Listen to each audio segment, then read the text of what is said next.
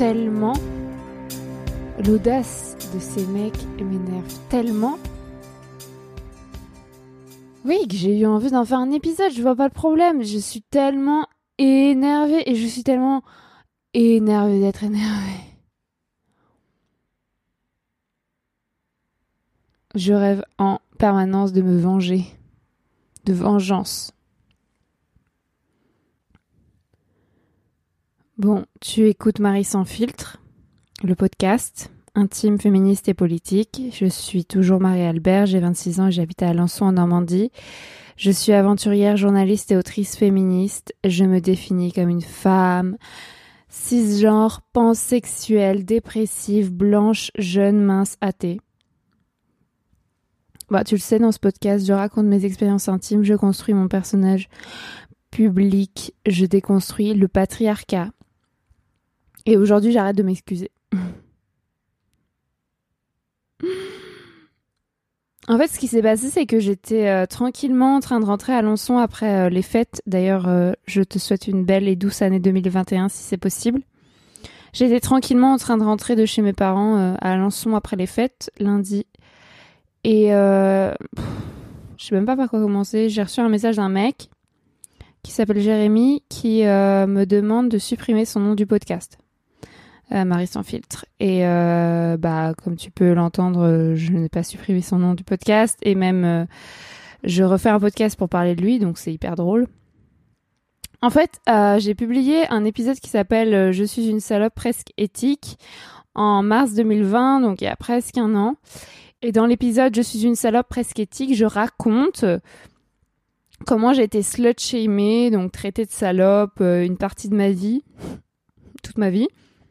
Et donc, euh, je parle d'un épisode avec un certain Jérémy, qui c'était en 2012, tu vois. Et je raconte qu'en 2012, j'ai eu une histoire avec ce mec et qu'on est allé en vacances dans les Landes et qu'on est allé en boîte de nuit et que euh, en boîte de nuit, j'ai montré mes seins au DJ pour gagner un t-shirt et que Jérémy m'a fait la gueule et est parti en trombe parce que j'avais montré mes seins au DJ et qu'il m'a traité de salope, euh, plus ou moins. Alors qu'en fait, bah, je montre mes seins à qui je veux. Voilà, donc j'ai fait un épisode où je raconte plusieurs épisodes euh, de slut shaming comme ça, et bah l'épisode sur Jérémy, enfin la partie sur Jérémy, elle dure genre 10 minutes. Et euh, voilà, je fais ma vie. Euh, si tu écoutes mes épisodes, tu vois bien que je cite parfois des prénoms, parfois non, mais c'est pas c'est pas Jérémy qui prend le plus cher dans mon podcast. Et donc le 4 janvier 2021 il y a quelques jours, euh, je reçois euh, un mail et un message Facebook de Jérémy, dont j'ai pas entendu parler depuis 2012, pour me demander de supprimer son prénom euh, de mon podcast, soi-disant qu'il veut protéger sa vie privée. Donc en fait, moi, tout de suite, je me dis, c'est incroyable. Le mec, je l'affiche dans mon podcast, je dis qu'il m'a slut-shamé, qu'il a eu un comportement sexiste. Et, il l'apprend par des amis à lui, et ça, ça m'arrive tout le temps, que des amis de mes ex m'espionnent et balancent à leurs ex que j'ai écrit un mini texte sur mon blog où j'ai parlé pendant 10 minutes de machin sur mon podcast. Et ils balancent à machin, mais en fait, je comprends pas qui m'espionne, tu vois, genre, pourquoi, si t'es un ami de Jérémy, tu irais espionner une ex de 2012 de Jérémy? Enfin, ça n'a aucun sens.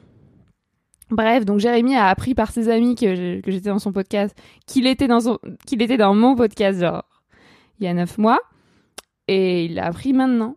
Et euh, et plutôt parce qu'il a écouté mon podcast du coup, et plutôt que de me présenter ses excuses ou de faire profil bas, non, le mec vient tout fier me demander d'enlever son prénom. Et comme quoi il est reconnaissable puisque ses potes euh, l'ont reconnu. Et moi je suis juste hallucinée par l'audace de ces mecs qui viennent me demander des comptes alors que c'est eux le problème. Et en fait, j'en parle à ma meilleure amie et à ma sœur qui sont en mode euh, ouais, enfin, il est sympa, il te demande gentiment, il a l'air, il dit qu'il a progressé sur le féminisme, qu'il soutient ton travail et tout. Et je suis en mode mais non, enfin les mecs gentils c'est les pires en fait. Et, euh, et donc moi je suis je fais profil bas et je pas je m'excuse tu vois parce que je vais pas m'excuser c'est le thème du de l'épisode d'aujourd'hui. Mais euh, je je lui dis euh, bah, je lui explique pourquoi je vais pas supprimer son prénom qu'il est pas reconnaissable que si ses potes l'ont reconnu c'est parce qu'ils nous connaissaient tous les deux.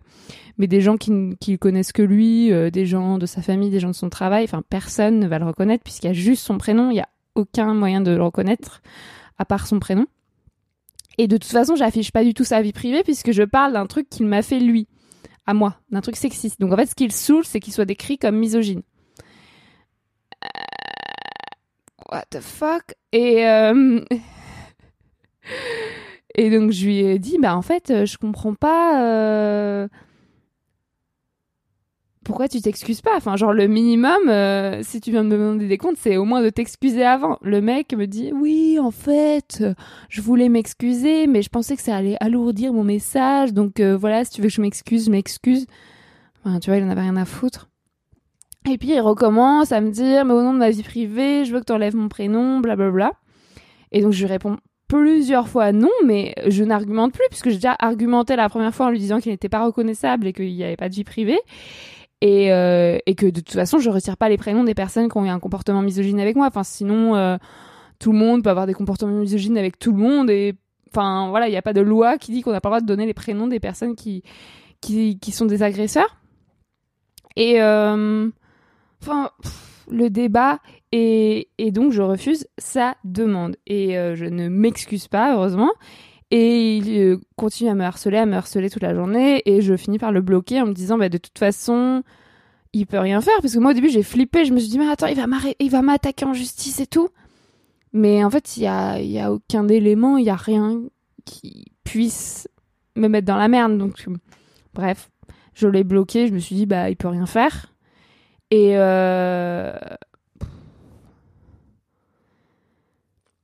et ça m'a ça m'a ça m'a vraiment fait marrer parce que le soir, il y a Irénée, euh, Irénée Vros sur euh, Instagram qui avait une story où elle raconte où elle explique qu'en fait euh, être traité de misogyne c'est pas une insulte. C'est juste un fait t'as eu un comportement sexiste.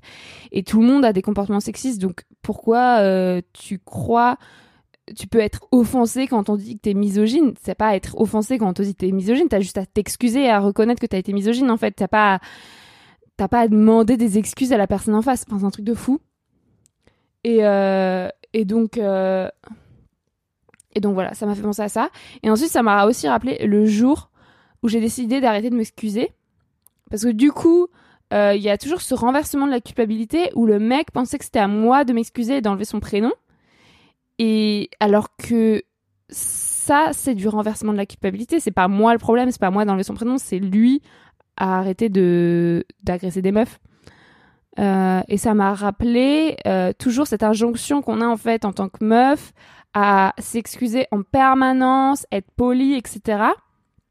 Et en fait, euh, dans l'épisode d'aujourd'hui, je voudrais raconter en fait ce jour où j'ai arrêté de m'excuser, où j'ai décidé que j'arrêterais de m'excuser dès que je, je sais pas, je, je dis un truc, dès que je passe devant quelqu'un, dès que je touche une porte. Et c'était pendant mon tour du globe en cargo en avril 2019.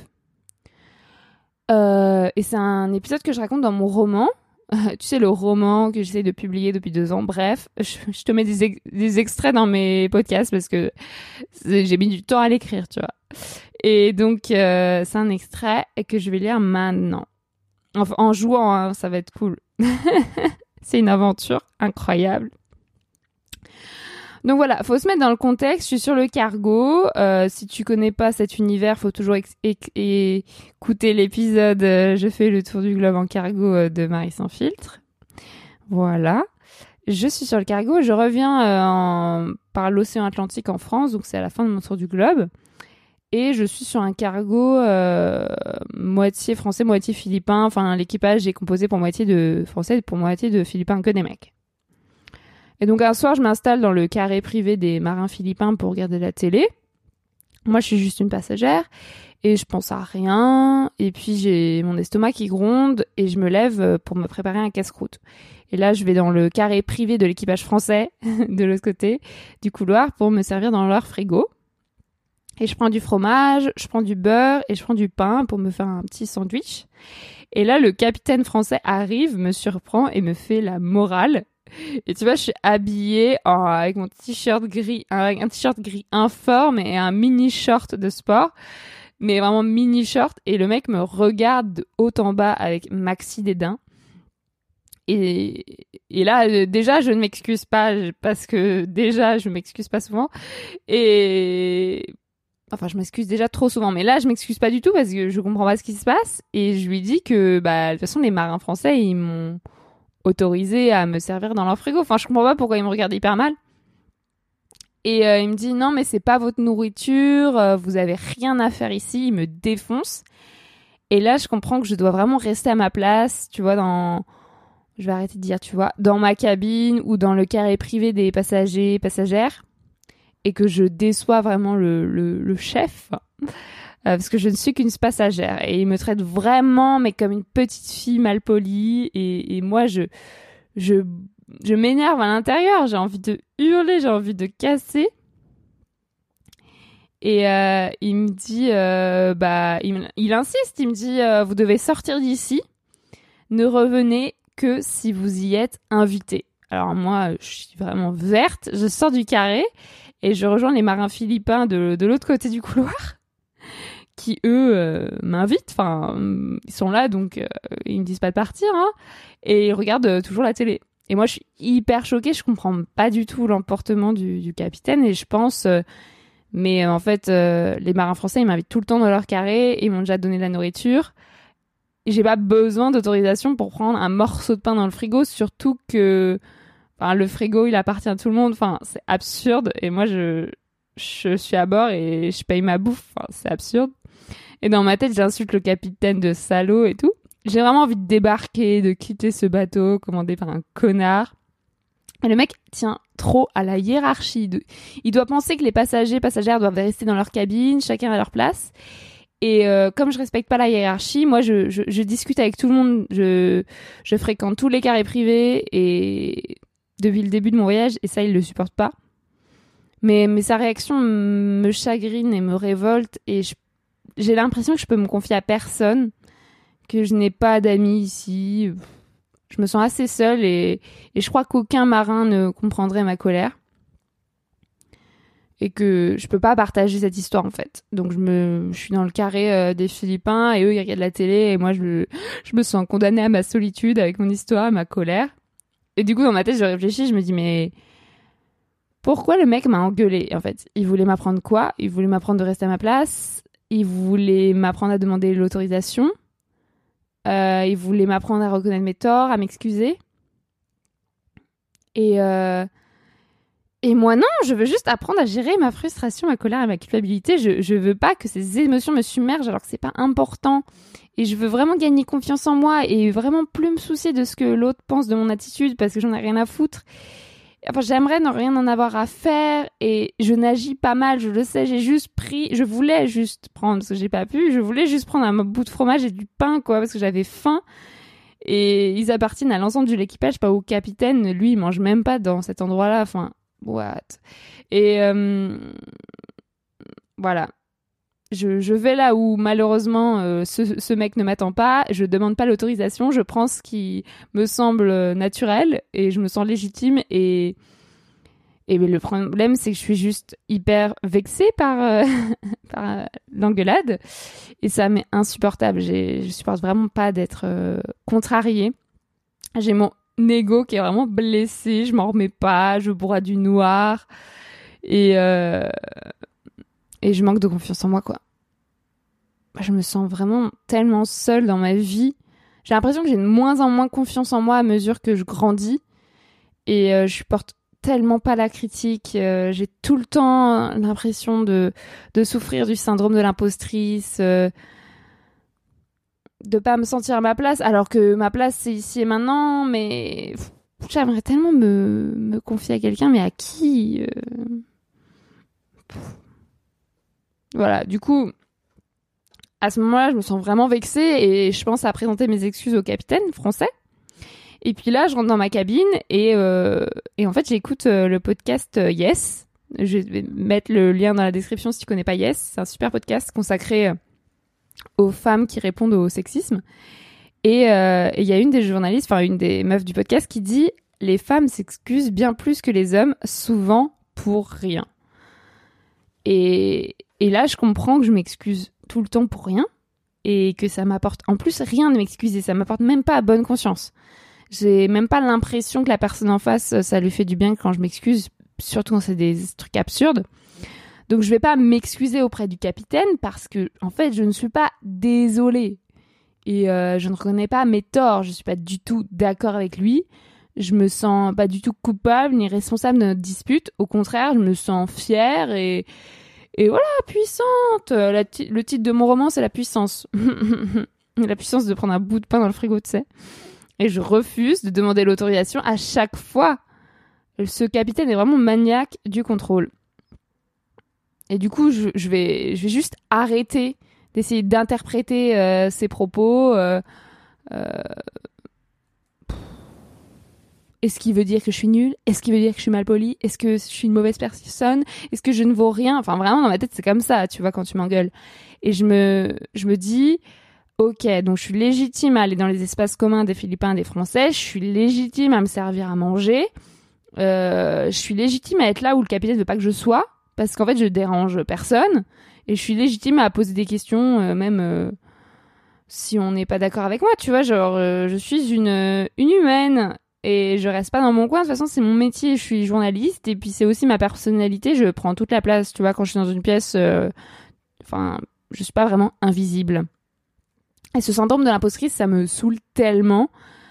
Euh, je vais pas à me sentir abandonnée, seule au monde, juste parce qu'il y a une seule personne sur ce bateau qui m'a critiqué. Enfin, en fait, il y a plein d'autres mecs, plein d'autres marins autour euh, de moi qui me veulent du bien et, et je mérite vraiment d'être aimée et je le suis, mais euh, juste pas par n'importe qui, genre pas par ce connard.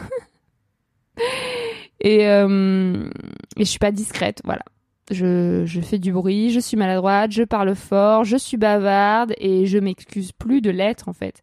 Les, les, hommes ont depuis trop longtemps la parole H24. Et voilà, j'ai envie de gagner confiance en moi sans, sans, sans psychologue. Voilà, donc euh, j'écoute ce podcast de Yes et ça m'a totalement remonté. Je me couche euh, forte, euh, motivée. Et en fait, dans la vie, j'ai envie qu'on me remarque et, et c'est le cas. Et je ressens aucune honte. Enfin, j'aimerais ne ressentir aucune honte. Et ce podcast, yes, ça me donne cette force, cette plus dire désolé, ce qui est déjà un premier pas pour la confiance en soi, je pense. Donc le lendemain, je monte à la passerelle. Euh, c'est là où il y a le, le commandement du bateau, là où on commande le bateau. Moi, j'y vais tout le temps parce que je suis autorisée. Donc je monte à la passerelle pour observer l'océan et le capitaine il arrive, il me salue, il me dit euh, comment ça va? Et moi je suis trop mal, je souris et je lui dis et vous? Et le mec en fait il a déjà oublié ce qui s'est passé la veille, il en a vraiment rien à foutre de moi ou de ce qui s'est passé. Et euh, bah à ce moment-là, le cargo il tangue, à mort, j'arrive pas à dormir la nuit, le décalage horaire aussi ça m'a tué. Et je suis en train de lire euh, le premier tome de la série Millennium euh, écrite euh, par Stieg Larsson qui s'appelle le premier tome Les hommes qui ne mettent pas les femmes. C'est absolument incroyable. Et je pense et je pense aussi à un conseil que j'avais reçu quand j'étais petite, c'était arrête de faire ton intéressante. C'était mon père qui me disait ça souvent et ma mère. Et, en fait, là, je le remercie parce que dans, ce podcast, parce que je me dis, et si j'ai envie de faire mon intéressante, en fait, et si j'étais intéressante, euh, je ressens tellement de culpabilité à attirer l'attention, mais en fait, et si je mérite l'attention, tu vois, et si je décide d'être l'héroïne de ce roman, de ce, de cet épisode, euh, de ma vie, blablabla. Mais euh, mais toute mon enfance, j'ai entendu ça. Arrête de faire ton intéressant en se disant quand on avait des invités, euh, je parlais plus fort, euh, je riais plus fort. Et en fait, j'ai remarqué que tout le monde fait ça quand il y a des invités auxquels euh, ces personnes tiennent. Tout le monde fait son intéressant. Genre mes parents aussi font leurs intéressants quand il y a des invités. Enfin, c'est fou de me dire ça alors qu'ils disaient absolument pas ça à mon frère. Donc maintenant, c'est mon, mon but de faire mon intéressante parce que je pense que c'est bien d'être intéressant pour intéresser les autres. Et euh, ok, euh, je suis peut-être prétentieuse, euh, je suis imparfaite, j'insupporte plein de gens, bah ils ont qu'à pas me regarder, tu vois, ils ont qu'à pas écouter mon podcast, ils ont qu'à pas lire mon livre, je m'en fous. Et et en même temps, je peux pas m'empêcher de me comparer à des gens qui me semblent vraiment parfaites, notamment des meufs qui dépassent, qui voilà, qui font pas l'air intéressantes. Et euh, il y a ma meilleure amie, moi je la considère vraiment comme la perfection incarnée, genre moi je bois, je fume, je mange de la viande, enfin j'arrête de boire, j'arrête de fumer, j'arrête de manger de la viande, et, et elle non. Enfin elle, elle est tout le temps sur la même ligne, et, voilà. Et je me dis, bon, ok, à la fin de l'histoire, de toute façon je vais mourir euh, le plus tard ou le plus intensément possible. Moi, j'aimerais bien vivre longtemps, mais je suis trop dans les extrêmes tout le temps et j'ai tout le temps envie de tester plein de trucs. Il y a une, autre phrase que j'entendais beaucoup, c'est tu exagères. Genre, à chaque fois que je dis un truc, tout le monde me dit, mais là, t'exagères vraiment. Je suis en mode, bah non, en fait, j'exagère pas, je suis juste une personne intense et quand je dis un truc, je le. Ouais, une personne intense, c'est une autre pote qui me disait ça. Quand je dis un truc, je le ressens vraiment, je le pense vraiment. C'est pas, euh, ok, ok, j'exagère. Et ma mère aussi, elle me disait Ah, mais qu'est-ce que t'es bavarde Mais t'es trop bavarde Et du coup, sur le bateau, sur le cargo, je... sur le précédent cargo, celui d'avant, parce que j'en ai fait trois, et sur le... celui du Pacifique, j'ai sorti avec un mec qui s'appelait John, et euh, un Philippin, et un marin philippin, et, euh, et je m'excusais. Parfois, je m'excusais de parler trop. Parce qu'on parlait en anglais, et on, était... on couchait ensemble et tout, et on se voyait.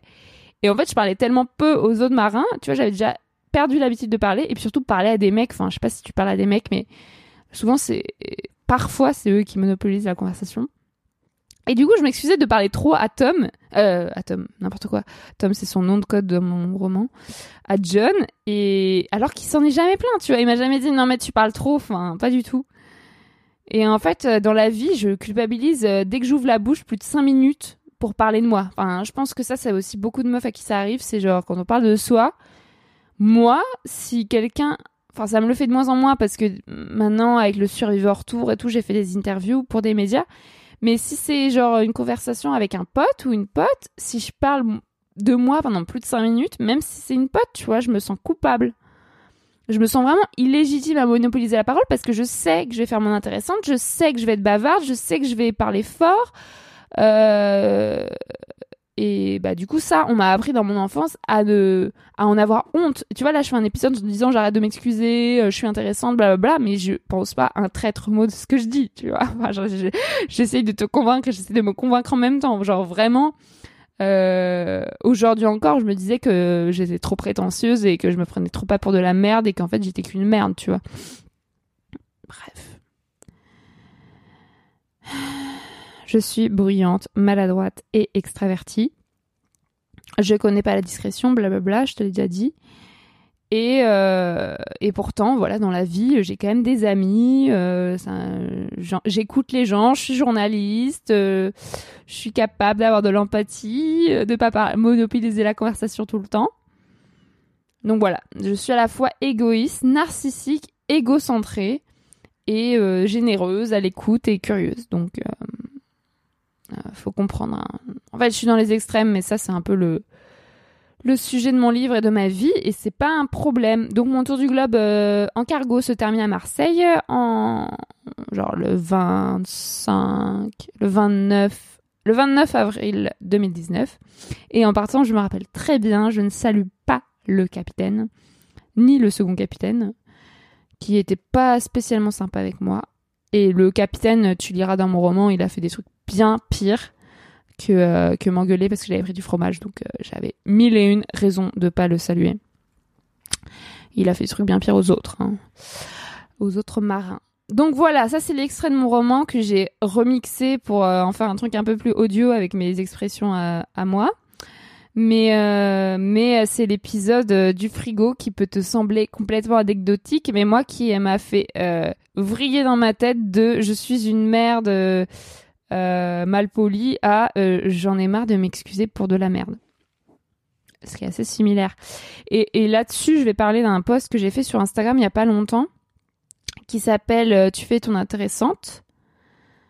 Arrête de faire ton intéressante, donc qui est lié à cette question, à cette phrase que me disaient mes parents quand j'étais petite, et même quand j'étais ado, et même aujourd'hui. Et, euh, et je te lis le post Instagram. Arrête de faire ton intéressante, m'ont souvent ordonné mes parents. Aujourd'hui, je le revendique, je suis intéressante, je suis belle, je suis intelligente et je suis talentueuse. Et dans le documentaire Clit Révolution, que je t'invite à regarder sur France TV slash, j'ai entendu cette phrase L'ego est un enjeu du féminisme.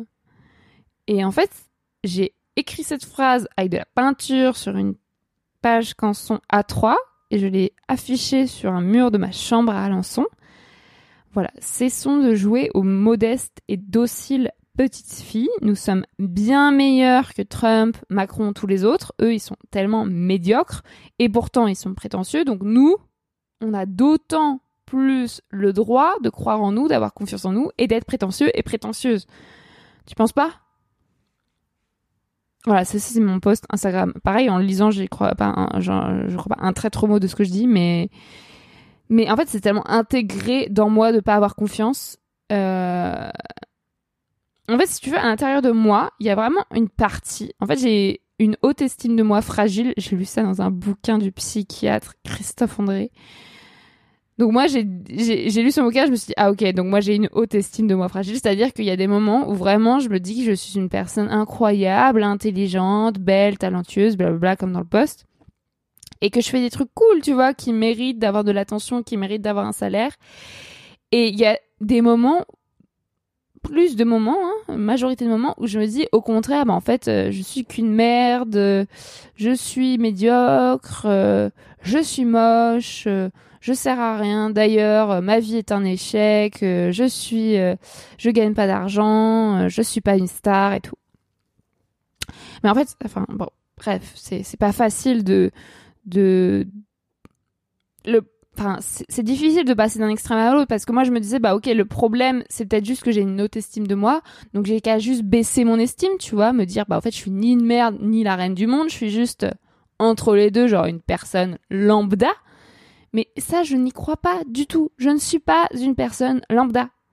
Et d'ailleurs, toute ma vie, on m'a dit que j'étais bizarre, que j'étais folle, que j'étais géniale, que j'étais ceci, que j'étais cela.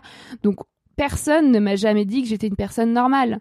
Donc, je ne peux pas être une personne normale. Je ne suis pas une personne normale. Donc, faut-il que je croie que je suis une merde ou faut-il que je croie que je suis la reine du monde, tu vois?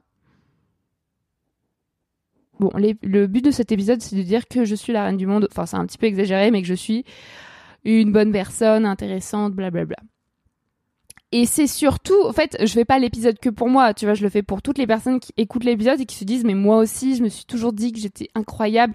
Enfin, je crois que tout le monde se dit ça à un moment ou un autre de sa vie, parce que tu peux pas juste vivre ta vie et te dire, je suis une personne médiocre, enfin, juste moyenne. Genre, c'est pas motivant pour se lever le matin. Donc, je pense que nous, tous et toutes, à un moment donné, on se dit, je suis une personne incroyable. Et en fait, moi, je trouve qu'il y a une façon très simple d'y croire, ne serait-ce que cinq minutes, c'est de se dire, ok, donc on est gouverné par des gens comme Trump, Macron, euh, Darmanin et tout et tout. On est gouverné par ce genre de personnes qui le matin se lèvent et se croient vraiment incroyables, se, prennent vraiment pour les rois du monde. Tu vois, ces personnes-là se prennent vraiment pour les rois du monde. Et je pense pas qu'ils ont beaucoup de moments où ils se remettent en question. Et eux, ils ont le pouvoir. Donc nous, on est quoi à côté? Ça veut dire qu'on est moins bien Ça veut dire qu'on n'a pas le droit d'être euh, les reines du monde Ça veut dire qu'on n'a pas le droit d'être puissant Puissante je sais pas, moi, je j'ai pas envie de devenir présidente et de et de dominer les gens. Enfin, tu vois, c'est pas mon but, mais juste.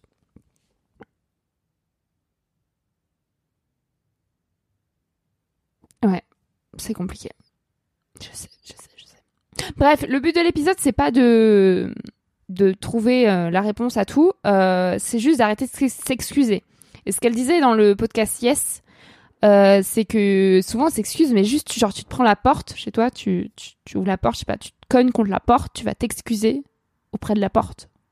Des trucs comme ça. Absurde, genre tu touches un truc, quelqu'un dans la rue, tu dis ah désolé, excusez-moi. Alors qu'il y a plein de gens, notamment des mecs, qui te touchent dans la rue, mais qui n'ont rien à foutre de s'excuser. Et en fait, le problème, c'est même qu'on s'excuse pour des trucs pas graves. Alors, ok, tu marches sur le pied de quelqu'un, tu peux dire désolé, mais c'est pas grave. Là, je parle quand même de violences sexistes et sexuelles dans tout mon podcast. Pas un seul, aussi peut-être un, mais j'en ai pas encore parlé. Pas un seul des mecs, en l'occurrence c'était des mecs, qui m'ont agressé, qui m'ont fait du mal, ne, sont, ne m'ont présenté leurs excuses. Parce que c'est ça au fond, c'est pas dire je suis désolé, c'est présenter ses excuses à la personne, reconnaître qu'on a fait euh, une connerie, qu'on a qu'on a agressé la personne. Ça, eux ne, ne s'excusent pas. Pareil, Trump, Macron, Darmanin ne s'excusent pas. Et nous, à côté, on est en train de se dire qu'on est des merdes et on s'excuse pour rien auprès de tout le monde.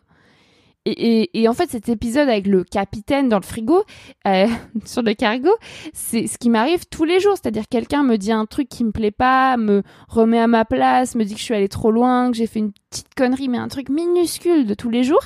Et je le prends hyper mal comme une remise en cause de ma personne par des gens en plus que je n'aime, que je n'estime même pas, hein, euh, comme une remise en cause de mes qualités, de ma personne, et en me disant ah j'ai vraiment fait une énorme connerie, c'est vraiment la preuve que je suis une merde. Tu vois, mais en fait, je pense le premier pas, c'est vraiment d'arrêter de s'excuser. Parce que croire qu'on est incroyable, avoir confiance en soi, c'est pas, c'est pas à la portée, enfin, c'est à la portée de tout le monde, mais je veux dire, c'est pas hyper facile. Mais arrêter de s'excuser. Moi, depuis le avril 2019, j'ai arrêté de m'excuser. Je, je m'excuse trois fois moins. Alors, je continue, mais quand je le fais, je réfléchis vraiment. Je me dis en fait, est-ce que je suis vraiment désolée? Est-ce que j'ai vraiment de la peine? Est-ce que je suis Est-ce que je pense vraiment que mes excuses vont faire du bien à la personne en face? Enfin voilà, il y a plein de questions à se poser. Et là, en général, euh, soit la personne est déjà loin, soit on se dit euh, non en fait. Euh.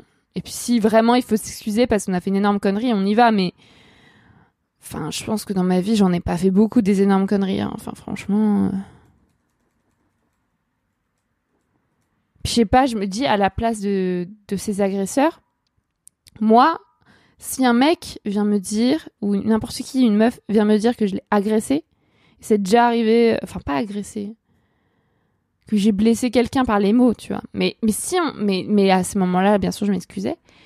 Mais, mais si quelqu'un va me dire carrément que je l'ai agressé, moi, la première chose que je fais, avant même de me dire, euh, euh, est-ce qu'elle a raison, est-ce qu'elle a tort, est-ce que ça s'est vraiment passé comme elle a dit, enfin, je sais pas quoi, moi, je, je, je, je m'excuse. C'est ça le problème, et en même temps la solution. C'est-à-dire que pour moi, ce qui est important, c'est de se mettre à la place des autres. Et si je vois que quelqu'un, j'ai vraiment fait du mal, le minimum, c'est de présenter ses excuses. Et après, je peux rentrer chez moi et me dire, ah, je suis vexée, blablabla, et me remettre en question dans mon coin. Mais combien de mecs à qui tu vas dire, tu vas tu m'as agressé, vont te répondre, oh, je suis vraiment désolée, je te présente des excuses, ça se reproduira plus jamais. Euh. Jamais, jamais. Donc en fait, c'est tout le système qu'il faut renverser de se dire, en fait, j'arrête de m'excuser pour de la merde et, euh, et j'arrête de me prendre pour de la merde. Voilà. Bon, je sais pas si t'as tout enfin je pense que t'as tout compris parce que t'as un cerveau. Euh, je sais pas ce que tu penses. Est-ce que tu t'excuses souvent? Est-ce que tu essaye d'éviter ça Est-ce que tu comprends un peu, enfin, est-ce que tu comprends un peu ma ligne? Qu'est-ce que tu penses de cette histoire d'excuses et de confiance en soi? Voilà, tu peux m'écrire pour me le dire. Moi, c'était vraiment important de faire ça dans Marie sans fil, même si je suis pas tout à fait euh, bah, au clair avec moi-même, parce que j'arrive pas vraiment à, à l'appliquer dans la vie de tous les jours. Mais enfin, en tout cas, j'ai arrêté de m'excuser. Mais bon, ça m'empêche pas de me sentir très coupable très souvent et très nulle très souvent. Mais en tout cas, peut-être un peu moins coupable. voilà, écris-moi pour me dire ce que t'as, pour me donner tes réflexions sur ce sujet. Et toujours pareil, si tu veux mettre 5 étoiles à Marie sans filtre, c'est cool. J'ai une amie qui m'a dit que sur Spotify, c'était pas possible. Mais si tu as iTunes, c'est très facile, très facile et très utile. Donc tu peux mettre juste 5 étoiles. Et un commentaire, là, ça me fait exploser mes scores. Ce serait incroyable.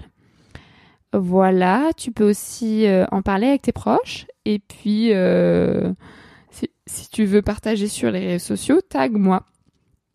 Voilà, et toujours pareil, pour euh, rémunérer mon travail, je te donne rendez-vous sur ma cagnotte Tipeee, dont tu trouveras le lien dans la description de cet épisode. Euh, je suis journaliste indépendante et c'est euh, l'une de mes rares sources de revenus. Donc pour moi, c'est vraiment important d'être payée pour mon travail. Voilà. Et merci à toutes les personnes qui contribuent à mon Tipeee depuis un an. Euh, c'est incroyable l'aide que, ça, que vous m'avez apportée. Apporté. Merci beaucoup. On se reparle dans deux semaines. Bisous